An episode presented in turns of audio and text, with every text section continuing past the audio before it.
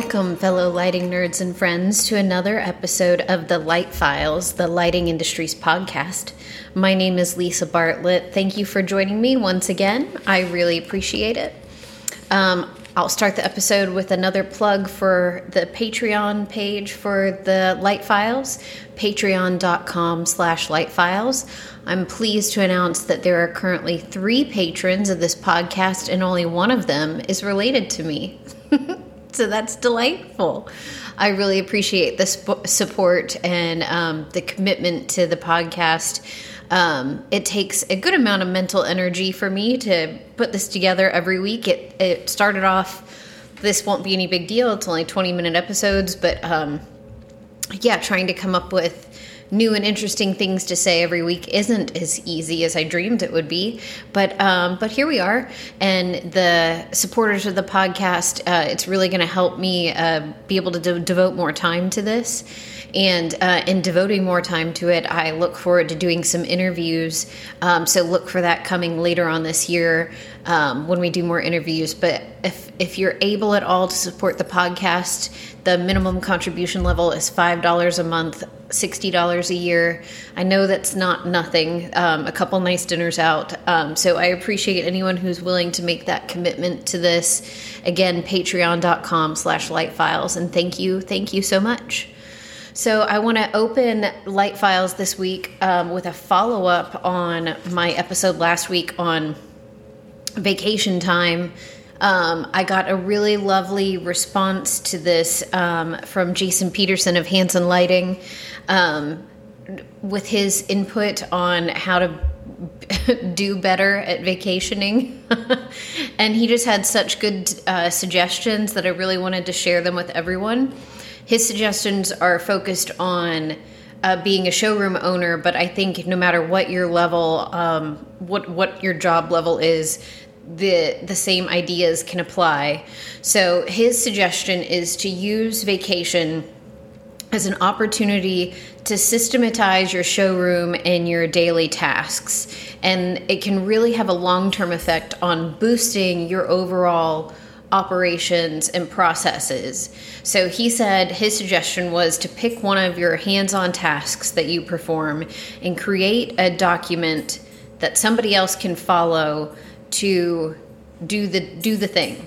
So one of the things that I do for my showroom um, that I have a really hard time conceptualizing how I would turn over to somebody else is that I write all of the purchase orders for the showroom and writing purchase orders is a time consuming process and there's just a lot of details to pay attention to about when you're submitting the POs, what's on them, if you have to put any codes on in order to get whatever promotion you're eligible for from the manufacturer. It's just a lot to keep track of and remember and successfully writing purchase orders by the rules the manufacturers have prescribed to me in terms of like freight and discounts, um, it can make all the difference in the world in our margins as a showroom. it seems like such a silly thing, but you know, if I need to do something on this day at this time to get free freight and an inside discount, that can really help our margins, which really take such a hit day in and day out in the showrooms.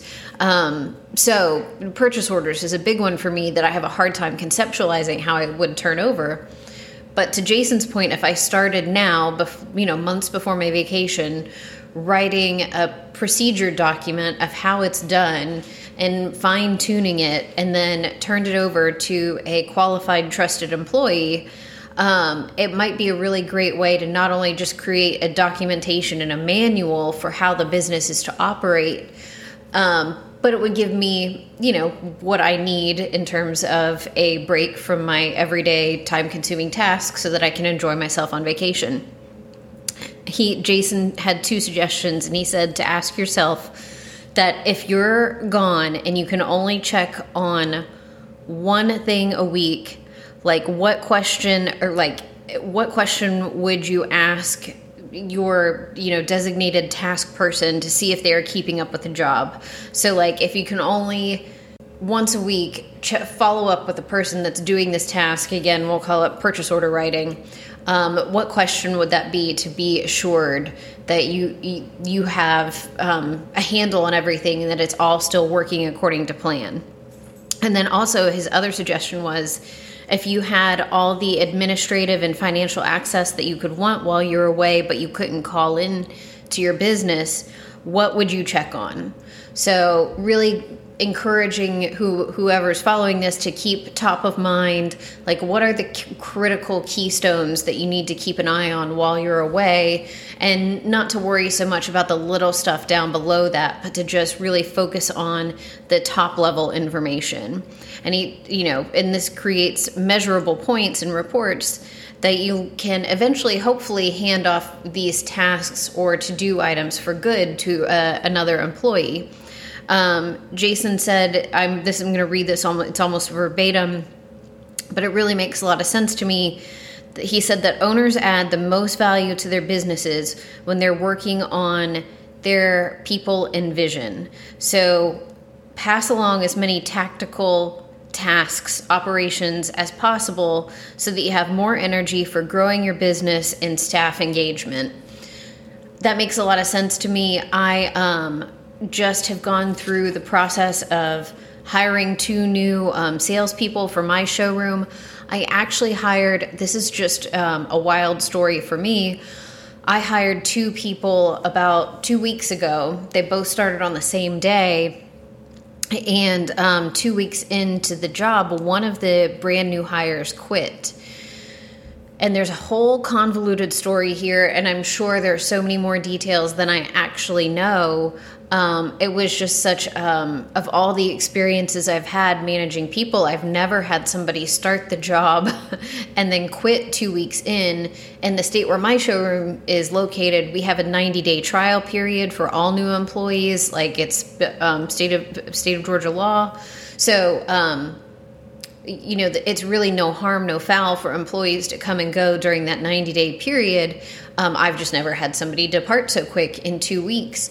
And it, um, it definitely revolved around a, a personality um, conflict or mismatch with another employee that they would have been working closely with. So, you know, in some ways, it's all okay that this happened. But um, to Jason's point about the value owners bring to a business, um, I wonder if I had been able to be more available and engaged um, more often would maybe this have been avoided. And i do try to be very engaged with their new employees. I spend the first you know day with them as much as i can. But you know um, my day-to-day tasks have uh, a certain priority too. And so there's only so much i can do um, with new staff members you know in terms of sitting with them all day long. So, anyway, I do really appreciate this point that the more you can turn over these little tactical jobs to other members of your team, it really frees you up to do these bigger picture things that are really, really critical to the business. And maybe I wouldn't have been in this position of having hired two people one abruptly left and then i had to go and hire one other person and that's what my whole week this week was devoted to was interviews and getting another person hired. And i'm super excited about this new hire that's coming in. And so you know one door a door closes a window opens whatever that saying is. So maybe this is all a blessing in disguise. Um, but it's just been one of those weeks. And uh, I, yeah just a lot to keep up with. So i think this is all really good feedback and i really appreciated it because um, well well depending on the pandemic i really am looking forward to this time off in november and i want to try to make the most of it. So to the best of my abilities i'm going to start planning for that now. Um, the other light file that I wanted to open this week is talking about manufacturer pricing policies.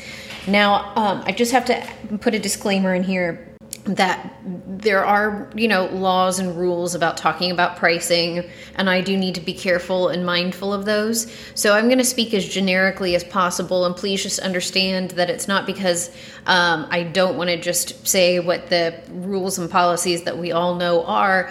I just want to you know be careful and mindful and, and, and respectful of you know the federal government and um, and every manufacturer's right to make their own decisions for what works for their business.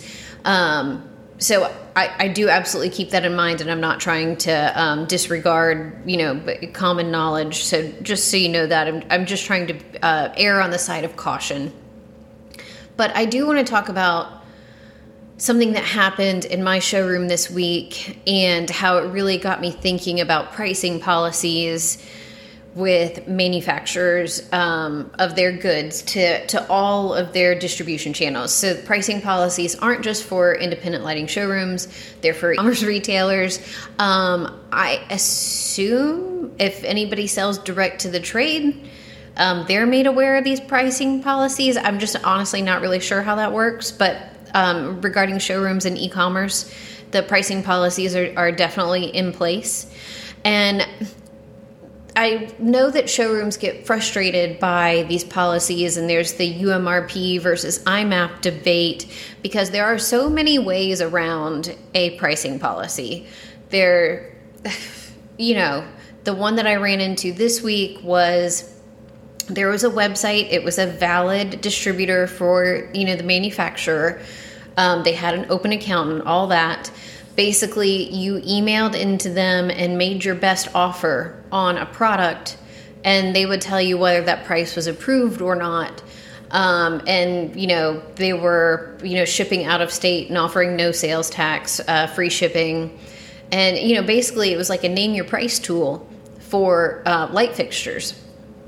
Um, and you know the customer that was uh, sharing this information with me they were getting a really hefty discount on their light fixtures, like uh, way heavier than when you would ever give anyone as a retail customer walking into your store who's been engaging with your staff and getting their opinions. And uh, you just would never price it that low because the, you know, margins and the margins are important. It's what pays our showrooms uh, salaries and our warehouse and our admin and allows us to pay our rent and electricity bill and all those things um, to you know the margins really matter and we can't go too low on every sale.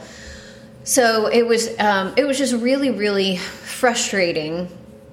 And then of course because this customer got to use this name your price tool with this other distributor they came back to us and just firmly believed that every product we sold was wildly overpriced because they went to this online uh, company, got to name their price. It was a hefty discount. I'm just going to say it was 30% off of IMAP.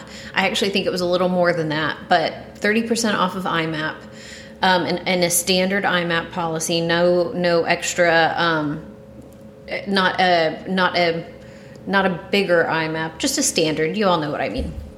Anyway, it was th- just over thirty percent off that um, you know, that's a really hefty discount. I don't think there are many of us that offer that kind of discount even to our best, uh, some of our best customers, or that kind of discount is reserved for best customers and volume. It's certainly not something that would be offered to a walk in off the street retail customer. But again, because she was able to do this name your price thing, everything that we sold and every price we put to this customer after that she was really sure was way overpriced and wanted us to match that same discount level on every single item. It was wildly frustrating. And it got me thinking about these pricing policies and why are they universal for all items? So let me explain. Should the same rule apply to every single product a manufacturer offers? And should manufacturers maybe be more mindful of the, the tiers or the grades of the products that they offer? So, a lot of manufacturers have an entry level product, a mid level product, and a high level product. Um, and should maybe their pricing structures be looser or stricter according to the level of the goods. So if it's like an entry level product, maybe there is no IMAP or a lower IMAP on those products.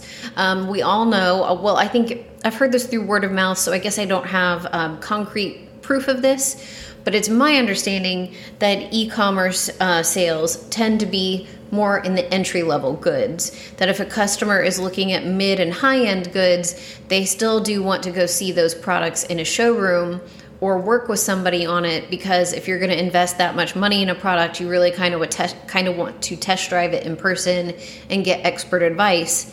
So it's not just um, it's not just let me you know hit checkout now and spend $1500 on a light fixture or fan that's not as common of a sale so knowing that there are tiers of goods and that uh, e-commerce sales tend to live in the lower to mid tier of goods why don't manufacturers provide tougher pricing policies or increased margins in their pricing policies for their mid to high end goods in the line in their lines. It seems to make sense to me that if you have, you know, your your top tier of category product for manufacturer or whatever, that that product maybe shouldn't necessarily have a higher IMAP on it. You know, maybe that would price it out of the market. But maybe the IMAP in those cases shouldn't be an IMAP. Maybe it should be a UMRP or something.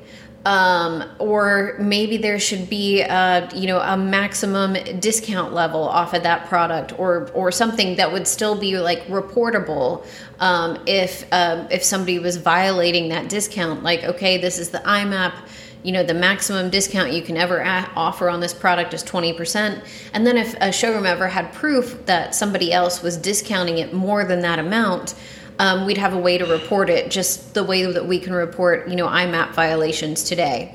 Something i don't know that that discounting rule applies. I'm sure there's some sort of law that states that a manufacturer can't impose that kind of pricing regulation on its channel distribution. I'm really not informed enough about that to know. Um, I'm sure somebody that listens to this podcast is informed enough to know, and I would love to hear what the answer is on that. Um, but if there was some method of protecting these mid to higher end goods that we know for a fact people are more likely to go see in a showroom than they are to purchase online, well, that really solves a lot of problems. It encourages people to go to the showroom, it helps the showrooms, it helps retain our margins. And it's not this like constant undercutting battle. Okay, we know that's the entry level product the pricing is going to be all over the map on it and you know people are going to sell it for whatever. Now i'm not saying on the entry level product to eliminate imaps i think that would be just kind of chaotic. Um, but i would definitely be okay with them being lowered on entry level products if there was a corresponding increase in mid to higher end products.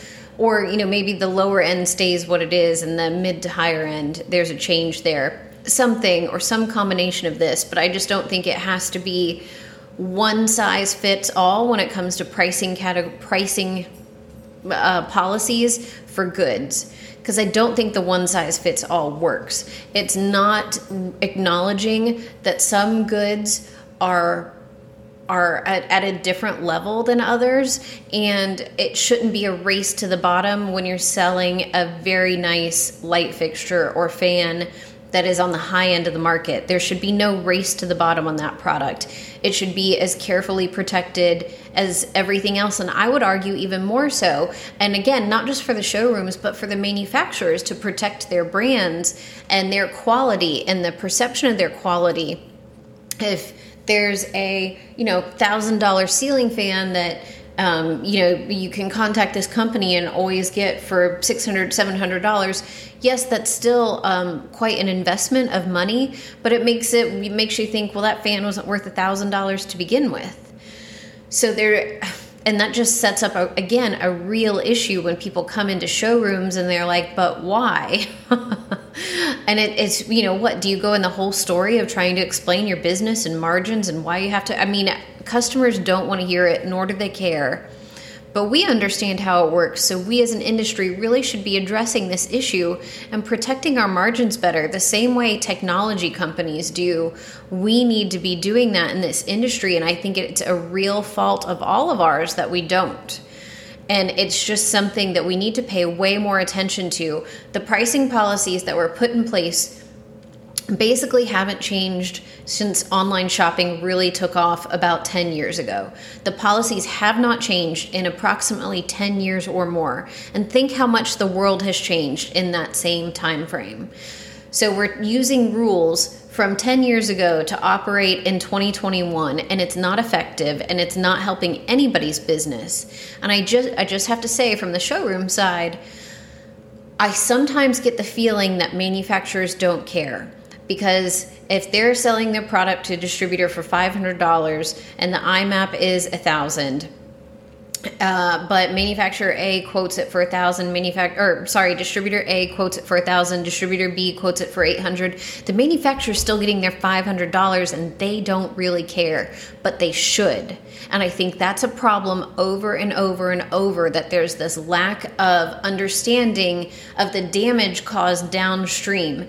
I'm getting my money, so what do I care really what's going on? But it causes pervasive damage in the industry and the channel that gets hurt the most is the independent brick and mortar lighting showroom. And that's what we really need to be focusing on. That's what this whole podcast is about. That's what half of my life's work is about and will continue to be about. Because I just feel that we're not addressing and reacting to these changes quick enough. I thought it was strange when I started in the industry that all the terms and conditions of sale um, basically hadn't changed in like 30 years from manufacturers. And I just felt like that was really odd that, you know, the manner of selling when I started in 2008 certainly wasn't the same as the manner of selling as in 1970, but the terms and conditions were the same for distributors and that just seemed wild to me and then we tacked on these imap policies in you know the early 2010s late uh, late 20 aughts. Um, but, you know, here we are, you know, 10 plus years later, and there's been no revision to them, except to make, in most cases, the IMAP not as strong as it once was when they were first introduced.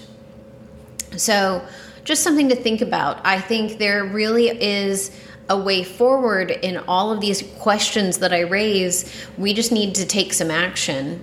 And um, you know there i don't think there would be anything wrong with having different pricing policies for different levels of goods that manufacturers offer. And uh, i think it could be helpful all around if we did that.